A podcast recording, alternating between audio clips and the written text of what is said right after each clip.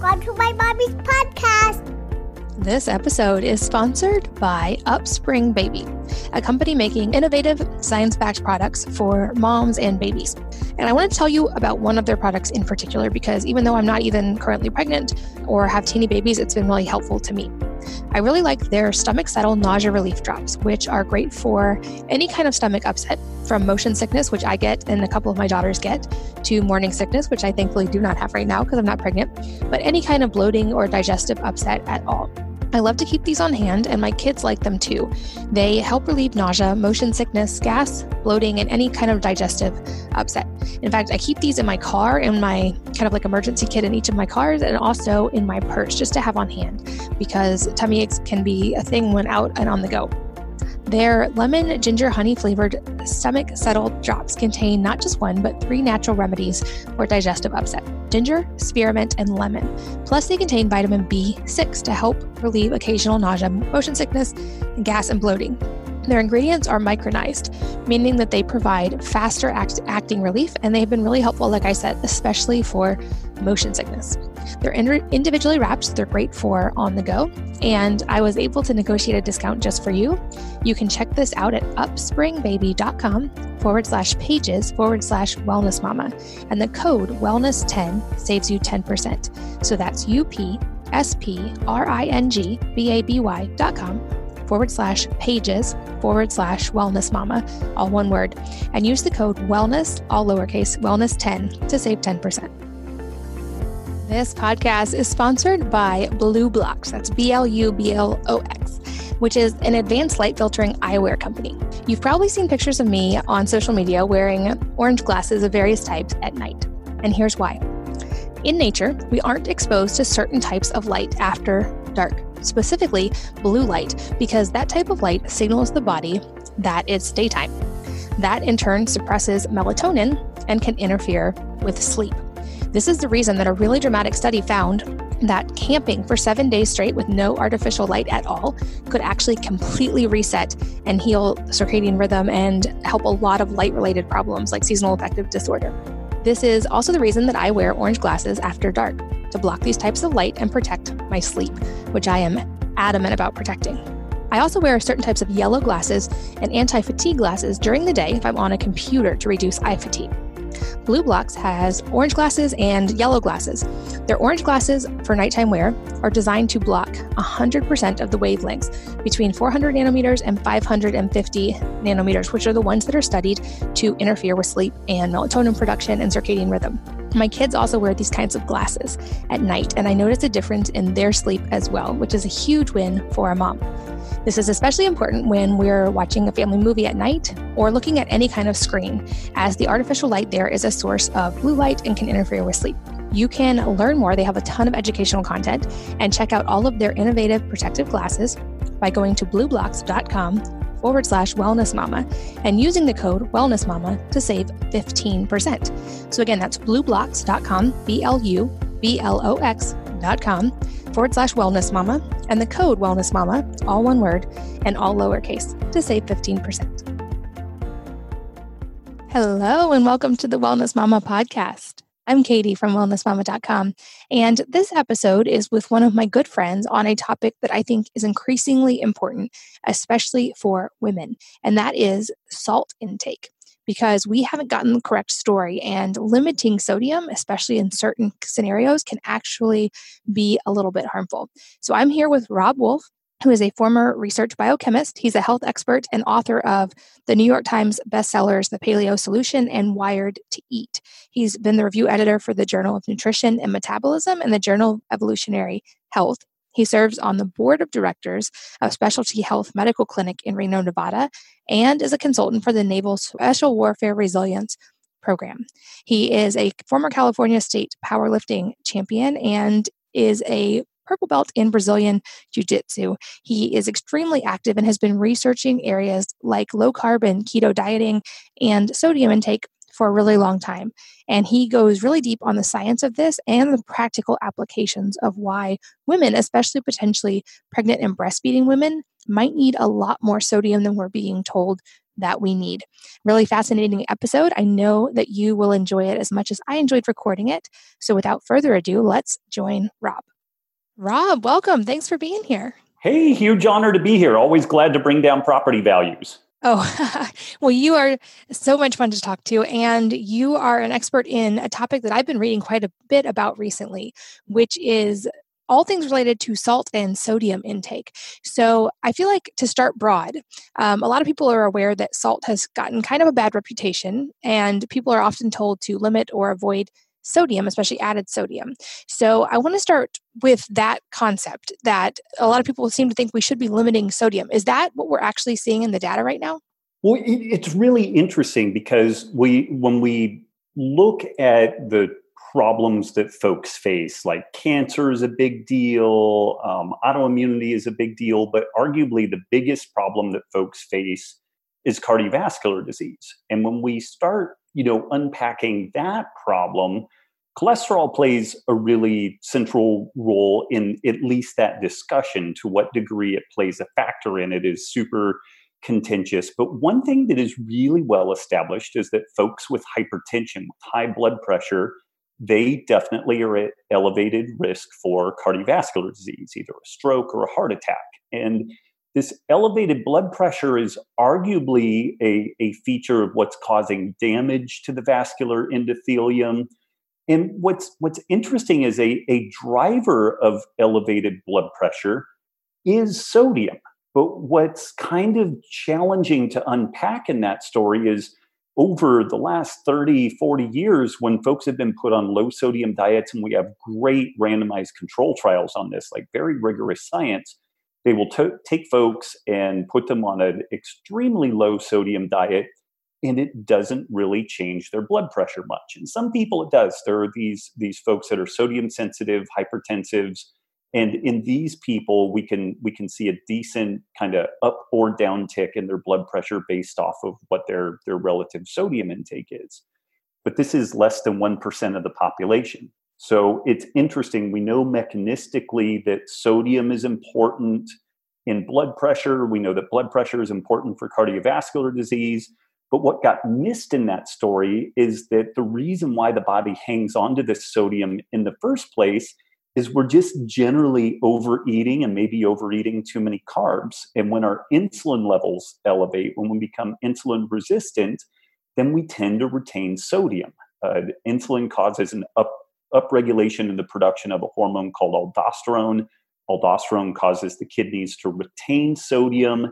And so it, it, it's interesting because there, there is a reason to be concerned about sodium and blood pressure, but it's not really the way that we've been looking at things. And this is also the flip side uh, when people go on a lower carb diet, whether it's paleo or keto or what, what have you one of the primary features that we see with that is that people tend to lose a lot of weight very quickly, and this is water weight. And this is the body shifting from really strongly retaining sodium to releasing a lot of sodium. And, and that's good from the perspective of improving our cardiovascular risk profile and just generally feeling better. But if that goes too far, if somebody's on a low carb ketogenic diet, particularly if they're active, what we then need to do is supplement sodium to get them back up to a normal baseline. And and so just in really broad brushstrokes, I think that that's a big part of the maybe mischaracterization of, of sodium. And then the other piece is that if we look at eating mainly whole unprocessed foods, there's not a lot of sodium there other than what we might add to it. But the place that we do get a lot of sodium is from processed foods. And any way that you cut it, highly processed foods are clearly not good for folks. And so I think that to some degree, there's been both a, a, misunderstanding of the mechanisms of where sodium is problematic, which is mainly elevated insulin levels, but then also guilt by association because sodium tends to go along with processed foods. But that doesn't necessarily mean that adding sodium to an otherwise healthy diet is going to be similarly problematic. So, what are we actually seeing in the research based on what you've read of how much sodium do we actually need? And I would guess that would vary based on a lot of factors like how active someone is for instance, or like you said, how much processed food they're eating or how, how many carbs they're consuming. But are there any general rules of what the data says we actually do need? Yeah, yeah, that's a really good question. And there was a paper that was published three years ago, I want to say, two, three years ago, where they looked at sodium intake and all cause mortality in type 2 diabetic heart patients. So these were the folks that you would make the case that if a low sodium intake was going to benefit these folks, anyone, it should be these people. But what was interesting is what emerged out of this research is what's called a U curve. And if on the, the x axis, the bottom axis, we have amount of sodium consumed, and then on the y axis, the up and down axis, morbidity and mortality, what we found in this study was that the folks that were consuming two or fewer grams of sodium per day had very high morbidity mortality. And this is at or below the levels that that most medical professionals recommend. They generally recommend the lower the sodium, the better. But what was interesting is as folks in this sick population increased sodium intake out to about five grams, that was the lowest of all cause mortality. So two grams was was quite dangerous. Five grams was far less dangerous. And then it was interesting, you had to get all the way out to almost eight to 10 grams of sodium to have the same morbidity and mortality rates as folks consuming two grams of sodium. So, what you take from that is that low sodium intake is far more dangerous than high sodium intake in general.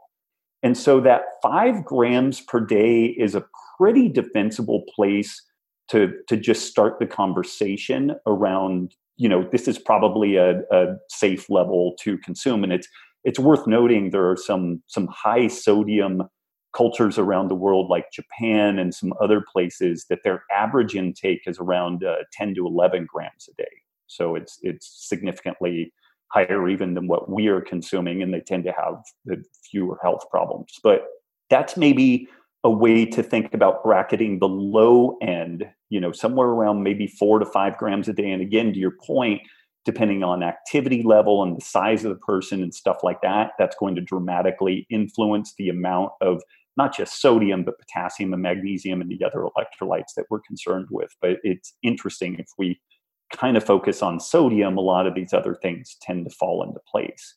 But then when we look over at sports medicine, the American Council of Sports Medicine, ACSM, they have some guidelines that, depending on the temperature, the humidity, the activity level of an individual, their recommendations start at seven to 10 grams of sodium per day for folks that are in warm environments, humid environments, or are highly active. And just kind of anecdotally within the keto scene, Ketogains, folks that I've worked with, we've seen high motor athletes that are low carb get up as high as 12 to 15 grams of sodium on some very active days. But these are these are folks that are say like doing three hours of Brazilian jiu-jitsu and their facility is not air conditioned and it's 90 degrees and 80% humidity and stuff like that. But it's it, it's interesting. We haven't really seen benefit much above that 12 to 15 gram per day level, even in extremely active large individuals. And then we do see, you know, a, a, good case to be made that somewhere around that four to five grams per day intake levels should be consistent with good health. And what are some things that we can look out for? Are there symptoms associated with not consuming enough or with consuming too much? Or how can we gauge individually how much we probably need? Yeah, yeah, it's a really good question, and it, it, it's interesting because blood work doesn't help us much in this case because the kidneys do a remarkably good job of of dealing with different electrolyte levels, and so uh, folks oftentimes ask if there's blood work that can be done, and if somebody is overtly deficient in like sodium or magnesium or potassium, that can show up, but it, it's difficult to pin that that stuff down from a, a lab perspective. So we have to go with much more uh, subjective, you know, elements. How do you feel? Cognition. Some of the common things that people report when they eat lower carb, or just in general, if they're if they're lacking in sodium, one of the most common problems is folks will go from sitting to standing And upon standing, they will get lightheaded. And that's a really good indicator that, that the individual needs more sodium. If they're feeling lightheaded or kind of dizzy while exercising, that's oftentimes a pretty good indicator that they, they need more sodium. Mental fatigue, lethargy, these are pretty common signs of needing more sodium and electrolytes in general. But then the, the when have you gone too far question usually we see a little bit of gastric upset, like possibly some disaster pants type type stuff. But it, it, folks have to get really aggressive on the the supplementation for that to happen. If they they kind of sip on their their bone broth or their electrolyte beverage or what have you, or if they're just kind of salting food, that's usually not a problem. Gotcha. Okay, so you've mentioned other electrolytes, um, specifically magnesium and potassium, and I know some people are also concerned with getting enough calcium. Are there any general rules of what sort of ratio we need these in, or how to know when we need other electrolytes as well? Yeah, it, that's a it, it's a really good question, and the way that we tackled this, we looked at well formulated whole food diets and looked at the amounts of calcium, magnesium, potassium, and sodium that these these largely whole unprocessed food diets provided. And what we found is that they they adequately ticked the box typically on calcium. They ended up being pretty good, but not quite sufficient on magnesium and potassium, and then they were quite deficient in sodium. And again, these, these numbers kind of vary from person to person. We should, throughout the, the course of a day, generally consume more potassium than sodium virtually all foods, unless they're like fermented and have sodium added to them, will typically be much higher in potassium than sodium. So, again, if we mainly stick with nuts, seeds, fruits, vegetables, meat, shellfish, that that type of stuff, the ratios kind of play out pretty naturally. Um, the, the amounts and ratios. But the, the one thing that we tend to be a little bit deficient in, and that will range from person to person, tends to be the sodium. Gotcha. Okay. That makes sense. And basically, just to recap so if we all have a baseline need for a certain amount of sodium, but that can definitely increase with things like exercise, being low carb, I would guess sauna use. What about are there any hormonal considerations there? Like, for instance, do women need more sodium at different points during their cycle or during, for instance, pregnancy or breastfeeding? You know, it, interestingly, uh, I, I, don't know for sure about the, the specifics around pregnancy, but we actually have a study that's underway at Vanderbilt uh, looking at sodium supplementation using LMNT and uh, breast milk production. Just anecdotally, we had a, a just wildfire of folks tagging us on social media, and it was within these kind of breastfeeding mom forums and uh, gals would post, uh, you know, like this was yesterday's pump, and it was like a, a, bottle with just a scant amount in it, and then the next day was three or four full bottles, and this was striking enough that it got the attention of the the dean of the School of Epidemiology at Vanderbilt. She's an MD, PhD. Got her attention enough that she was interested in doing a women's health study around this. And so this is underway right now and so it's difficult to say exactly what those levels are outside of just just overlaying what our basic needs are which is probably somewhere between 5 and 10 grams per day. But it, it mechanistically it makes a lot of sense that it would help breast milk production because it will increase fluid volume uh, uh supplementing with sodium. It will encourage you to drink more fluids in general. And interestingly when we look at, at some of the functional medicine remedies for say adrenal fatigue, HPTA axis dysregulation. Increased sodium intake is very helpful because it does downregulate aldosterone. And when aldosterone is produced, it tends to release both epinephrine, which is adrenaline, and also cortisol. And epinephrine and cortisol are antagonistic towards the production of breast milk. So, uh, you know, again, I think that one could make the case that just generally sticking within the the bounds of you know what what we would consider normal intake, which is somewhere around that like five to ten gram per day level is probably optimum. But you could definitely make a case that in general, a, a really low sodium diet during pregnancy is probably not a good idea. I, I guess one problem area would be gestational diabetes and some of the kind of hypertensive state that can occur with that. But you could also really make the case that this is again probably an insulin driven phenomenon. I don't know if you've had Lily Nichols on the show, but she's a genius with this stuff. She's really phenomenal in helping to deal with that that gestational diabetes and the preeclampsia and, and things like that. I have not had her on, but I'll have to add her to the list. Oh, she's amazing. She is amazing. For sure.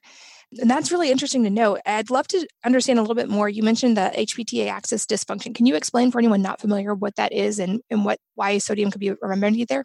Yeah. So HPTA axis, it, it, it's kind of funny. Within mainstream medical circles, people will scoff at the term adrenal fatigue. And this is something that has been in kind of alternative or medical functional medicine circles for I don't know, 30 years, 40 years, perhaps even even longer than that. And it's this kind of complex of symptoms. It's it's burnout. It's uh, you have low energy, tend to be uh, very tired and lethargic in the morning, and tend to wake up more just about the time that you're ready to go to bed. Uh, uh we now understand that there's some elements of flipped circadian biology going on there. Uh, but the the thought was that in that whole Hans Selye general adaptation to stress response kind of kind of theory was that if an organism is exposed to chronic stress above what they can adapt to that the adrenals will eventually kind of poop out they'll be incapable of producing cortisol. And over the course of time what, what's really fascinating about this is the the specific mechanism of the adrenals failing to produce cortisol is not accurate, but the symptomology of people just being sick is. And so it, it, you will find doctors that will argue to their death that adrenal fatigue is a, a non thing. But then if you say, well, what do you think about hypothalamus pituitary adrenal axis dysregulation? They will say, "Oh yeah, well that's absolutely a problem," but and they will describe all the symptomology being identical to what we usually, you know, like alternative practitioners have called adrenal fatigue. So it, it's kind of a interesting thing where people identified the problem, they had a proposed mechanism of the problem, which didn't entirely end up being accurate, but it's it's still a significant problem that people face. And the way that sodium helps in that scenario is that it tends to blunt the the kind of cortisol production that is associated with that that uh, kind of hyper vigilant and overstimulated overstressed state. And it, it's one of a multitude of things that folks will recommend in the course of helping to improve that adrenal fatigue or hpta axis dysregulation. But it, it's usually that burnout is caused by lack of sleep, either exercising too much or really chronic stress, a traumatic event. So, like uh, uh, PTSD and also traumatic brain injury has a lot of overlap in this HPTA axis kind of arena.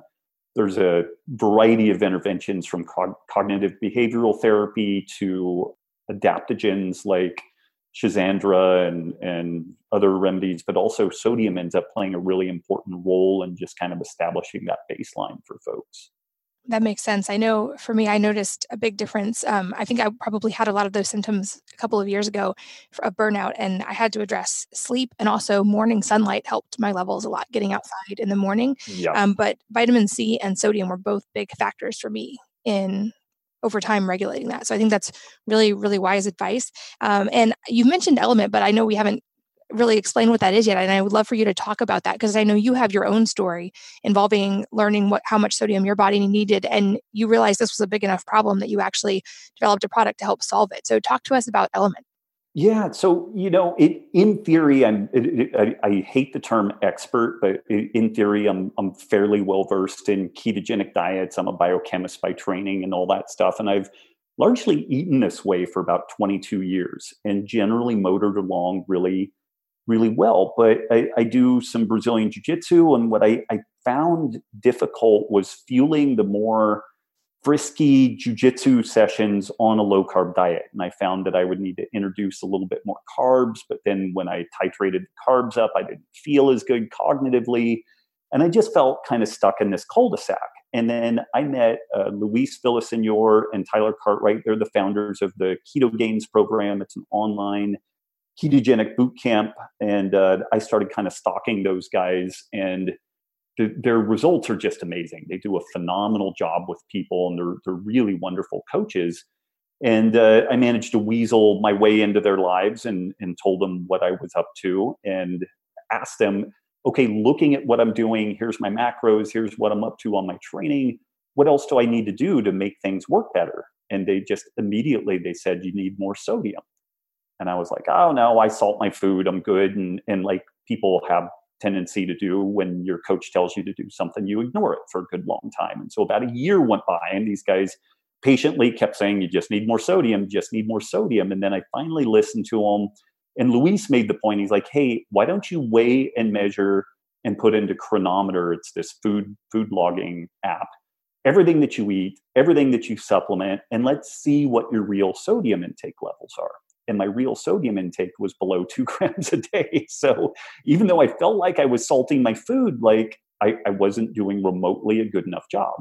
And so initially I was just salting bone broth and then I was making some home brews of lemon juice and uh, uh, magnesium citrate and light salt and regular salt. And it was just a miracle. Like it changed my performance, it improved my sleep, I got leaner. And the, the only thing that I was doing was improving my sodium intake. And so this was a good three years ago, if not a little bit longer at this point. And so these guys had already known that sodium was super important. And uh, they had been beating the drum on this for a good long time. And so I started really championing this idea around electrolytes, in particular sodium. And we actually posted a make it at home recipe, like use this much table salt, this much no salt, uh, this much, you know, like magnesium citrate or magnesium glycinate or something like that. Mix it all together, use some stevia, and, and there you go. And this thing just had a, a stunning number of downloads. Like people loved it, it helped them.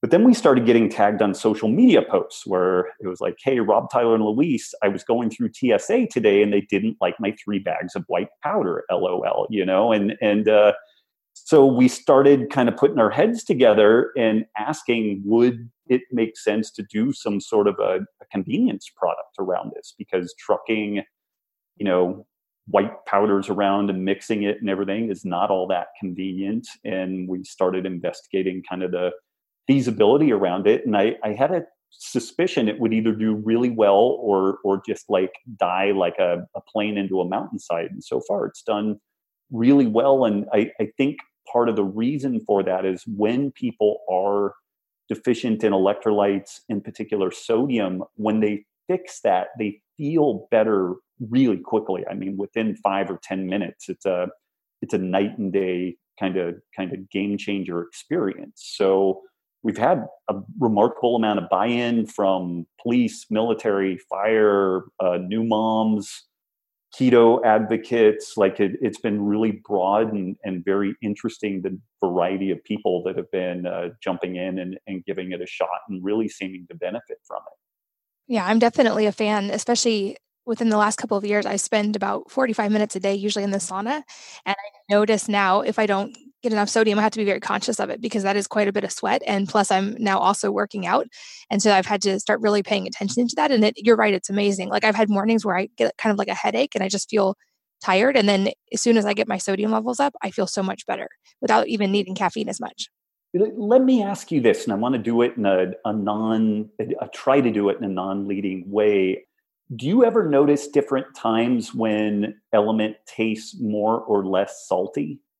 Yeah, actually, that's interesting. Um, like I'm drinking it right now. I'm drinking the orange one, and it tastes less salty than it will sometimes after like a, really intense sauna or exercise. So it tastes more salty for you when you sauna or exercise. Mm-hmm. Typically. Interesting, because we we've had people report the opposite, and so I was trying to figure out if this was a way of of dialing in dose, uh, where like if your body really needed sodium, maybe you wouldn't taste it and and then as you started getting enough then you would taste it but i guess you could argue that on the flip side of that too that if this was sodium is interesting it's the only kind of micronutrient that we have a specific flavor for. Like we don't really taste magnesium or potassium or calcium or anything. Like they they do have a taste, but but like one one chunk of our whole flavor repertoire is salty, you know. And so I was just curious if there were you know times where the same concentration, the same mix, like it might feel uh, taste particularly salty one moment, but then you know virtually not salty the the next. That is really fascinating. Yeah, I'd be curious to know as you guys hear from more people if that ends up being the case. Um, what about kids and sodium intake? Because I know you have two daughters and I have kids as well. I know that LMNT can be a great alternative for sports drinks, and I definitely don't advocate giving children traditional sports drinks that have all kinds of dyes and sugars in them.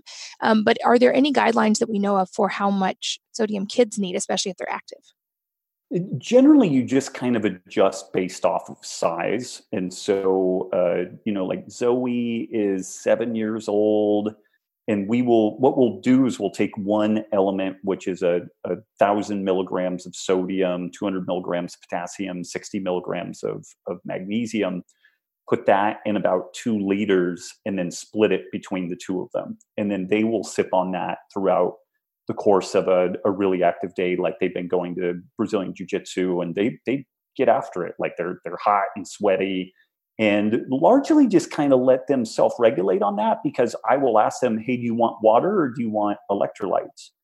And sometimes they're like, Dad, I really want water, and then other times they're like, Man, I really want electrolytes, and I just kind of give them the option there and then let let them kind of self regulate in in that way but we also mix things in a fairly uh, hypotonic solution. It's not super concentrated. Got it. Yeah. And I think that's, especially with kids, they seem to be very intuitive for the most part about what they need, especially when we're not talking about drinks that have added sugars that are going to the body's going to respond to those in a different way i feel like the, they can that could kind of skew their response to the sodium if they're also getting sugar and things that are in a lot of the popular sports drinks um, but we kind of do the same with our kids and we don't have ours don't do jujitsu anymore but they're doing pole vaulting so same thing they're very active and um, very sweaty and they definitely tell me when they crave it which i thought was interesting.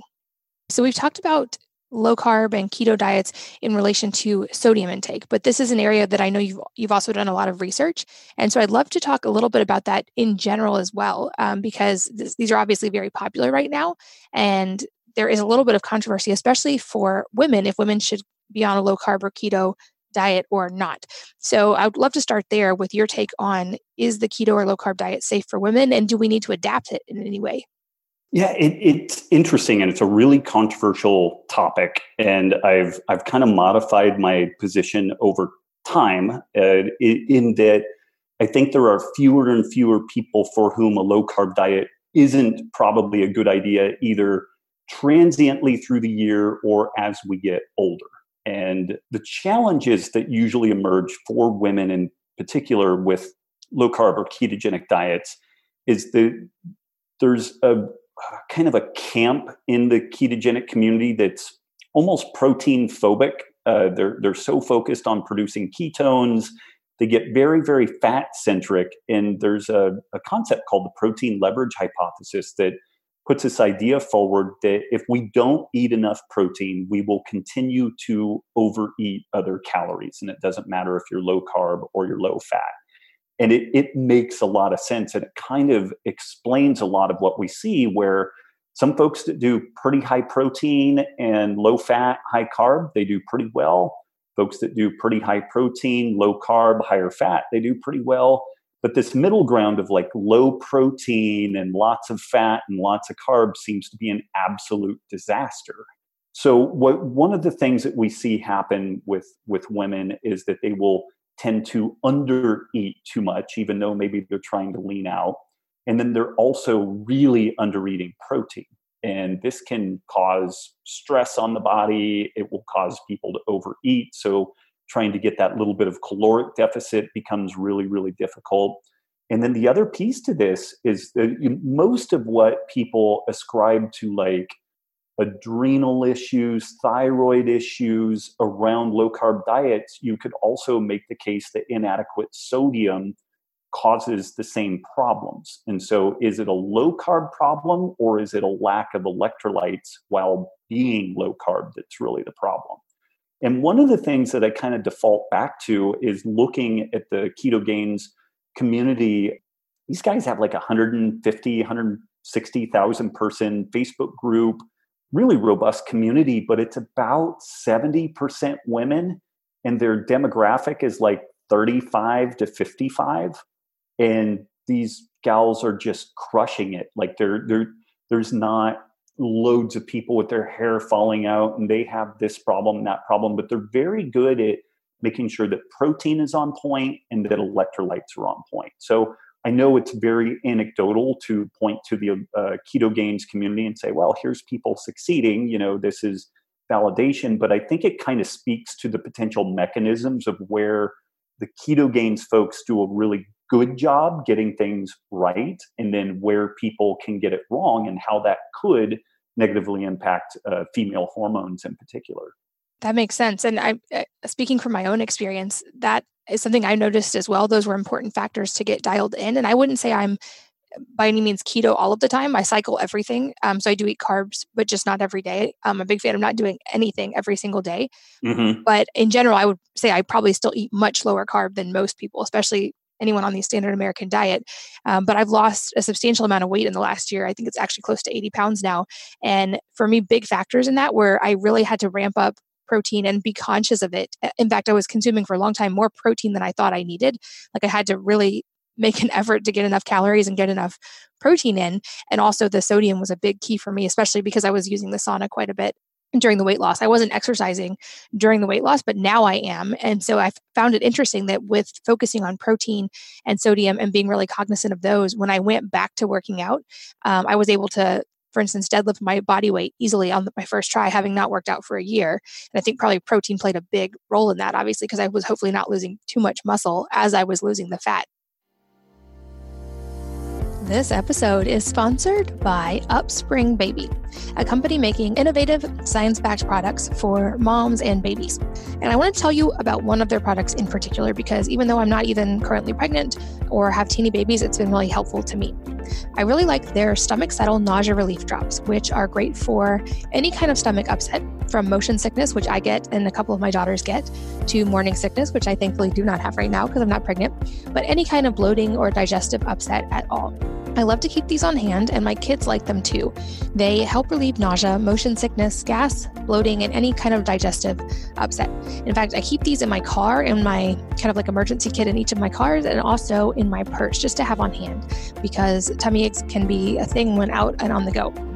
Their lemon ginger honey flavored stomach settle drops contain not just one, but three natural remedies for digestive upset ginger, spearmint, and lemon. Plus, they contain vitamin B6 to help relieve occasional nausea, motion sickness, and gas and bloating. Their ingredients are micronized, meaning that they provide faster act- acting relief, and they've been really helpful, like I said, especially for motion sickness.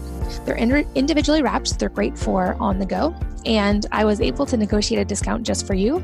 You can check this out at upspringbaby.com forward slash pages forward slash wellness mama. And the code wellness10 saves you 10%. So that's U P S P R I N G B A B Y dot com forward slash pages forward slash wellness mama, all one word, and use the code wellness, all lowercase, wellness10 to save 10%. This podcast is sponsored by BLUblox. That's B L U B L O X, which is an advanced light filtering eyewear company. You've probably seen pictures of me on social media wearing orange glasses of various types at night. And here's why. In nature, we aren't exposed to certain types of light after dark, specifically blue light, because that type of light signals the body that it's daytime. That in turn suppresses melatonin and can interfere with sleep. This is the reason that a really dramatic study found that camping for seven days straight with no artificial light at all could actually completely reset and heal circadian rhythm and help a lot of light related problems like seasonal affective disorder. This is also the reason that I wear orange glasses after dark to block these types of light and protect my sleep, which I am adamant about protecting. I also wear certain types of yellow glasses and anti fatigue glasses during the day if I'm on a computer to reduce eye fatigue. BLUblox has orange glasses and yellow glasses. Their orange glasses for nighttime wear are designed to block 100% of the wavelengths between 400 nanometers and 550 nanometers, which are the ones that are studied to interfere with sleep and melatonin production and circadian rhythm. My kids also wear these kinds of glasses at night, and I notice a difference in their sleep as well, which is a huge win for a mom. This is especially important when we're watching a family movie at night or looking at any kind of screen, as the artificial light there is a source of blue light and can interfere with sleep.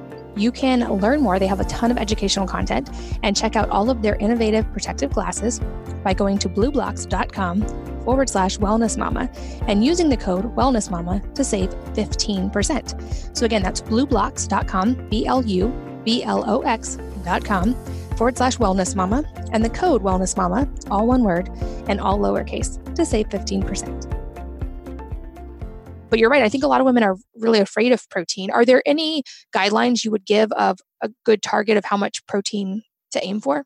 Yeah, so the the kind of benchmarks are literally never below 0.8 grams of protein per pound of lean body mass. Like, don't unless you're doing something for like specific therapeutic scenario like cancer treatment or something like that like outside of some really specific guidelines like that like a, a 0.8 grams of protein per pound of lean body mass you never want to go below that. And we tend to see people do better at about a gram to 1.2 grams of protein per pound of, of lean body mass.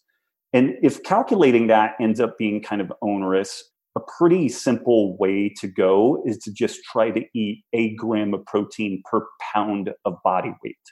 And most people will fail in that, but in the attempt of doing it, what they will generally end up doing is eating fewer calories overall because that protein is so satiating, they will tend to re- reduce their overall caloric intake. Got it. Okay. That makes sense. You talk about this in, I know we did a podcast episode much more about it, and I'll link to it in the show notes about Wired to Eat. Um, but you talk about this in your book quite a bit as well. And I just thought that was a really interesting point because I now even during weight loss ate so much more food than i probably was before that it was not just about reducing calories at all it was about making sure that i was really cognizant of my macros um, and where the calories were coming from but can you go a little bit deeper on that and kind of explain that concept that you go deep on in wired to eat? Yeah i mean wired to eat was really an unpacking of the kind of two things. One is the the neuroregulation of appetite and how it's our brain that is really driving the boat on on when we are hungry and and when we are not and it's not just a matter of sticking something in our belly and that different foods affect folks differently. And uh, uh, this is particularly true on the carbohydrate side where some people like like my wife nikki she has phenomenal carb tolerance. What what's interesting is if Nikki and I sit down and eat, say, like a, a, cup of cooked white rice, her blood sugar will top off about 110 to 115. That's as high as it'll get. And at two hours, it's back down to its fasting baseline. My blood sugar will get up near diabetic ranges, like 190, 200. I will have vision problems. I feel terrible. And then when I crash after that, I'm just ravenously hungry. And so what's what's interesting and something that is oftentimes uh, just about universally missed is that the folks who do well on high carb diets have blood glucose responses that look like the rest of us on low carb diets. It, it's not that they are magically immune to like really huge blood sugar highs and lows. It's that their body is so efficient at dealing with things they never experience those highs and lows. And Nikki is interesting in that she will go in and out of ketosis. It, it, it's she doesn't feel better or worse one way or the other, whether she's eating carbs or not. Whereas I notice a really, really significant difference being lower carb. And so what that tells me is Nikki is likely much more metabolically flexible than I am. There's things that I can do, like a little bit of fasting, lifting weights, some carb cycling to try to improve that. But there's just kind of a reality that either genetically or epigenetically, um, Nikki is far, far better than I am at dealing with carbs. And so those are kind of the two interwoven features that we really uh, uh, explore and Wired to Eat and use to help in, inform choices. Like, what are the foods that we're choosing that for us cause the best satiety, the best ability to eat at the level that is is necessary for us. And then, you know, what's our, our individual response to foods, both with regards to glycemic load and then also uh, potentially immunogenic foods. Like I, I don't do well with wheat or gluten at all. It, it crushes me pretty badly. And some people don't do well with nightshades. Some people don't do well with eggs. And so we do a little ex- exploration both on the glycemic response, the blood sugar response, but then also kind of the immunogenic response, the potential kind of food intolerances and allergenic type responses that folks have to various foods. Yeah, I think there definitely must be a genetic component to that. So, you mentioned a few things you can do that hopefully help improve your glycemic response. So, I hear from a number of people who eat what would be actually a relatively low carb diet and still will have a higher than they'd like fasting glucose in the morning. Um, are those things potentially helpful for people like that? So in that scenario, there's this this thing called the dawn phenomena, which in the morning we we have elevated cortisol levels, and cortisol will tend to elevate blood glucose levels What's important to look at in that scenario is the hemoglobin A1C. A1C is a measure of the average blood glucose over time, not just that singular snapshot.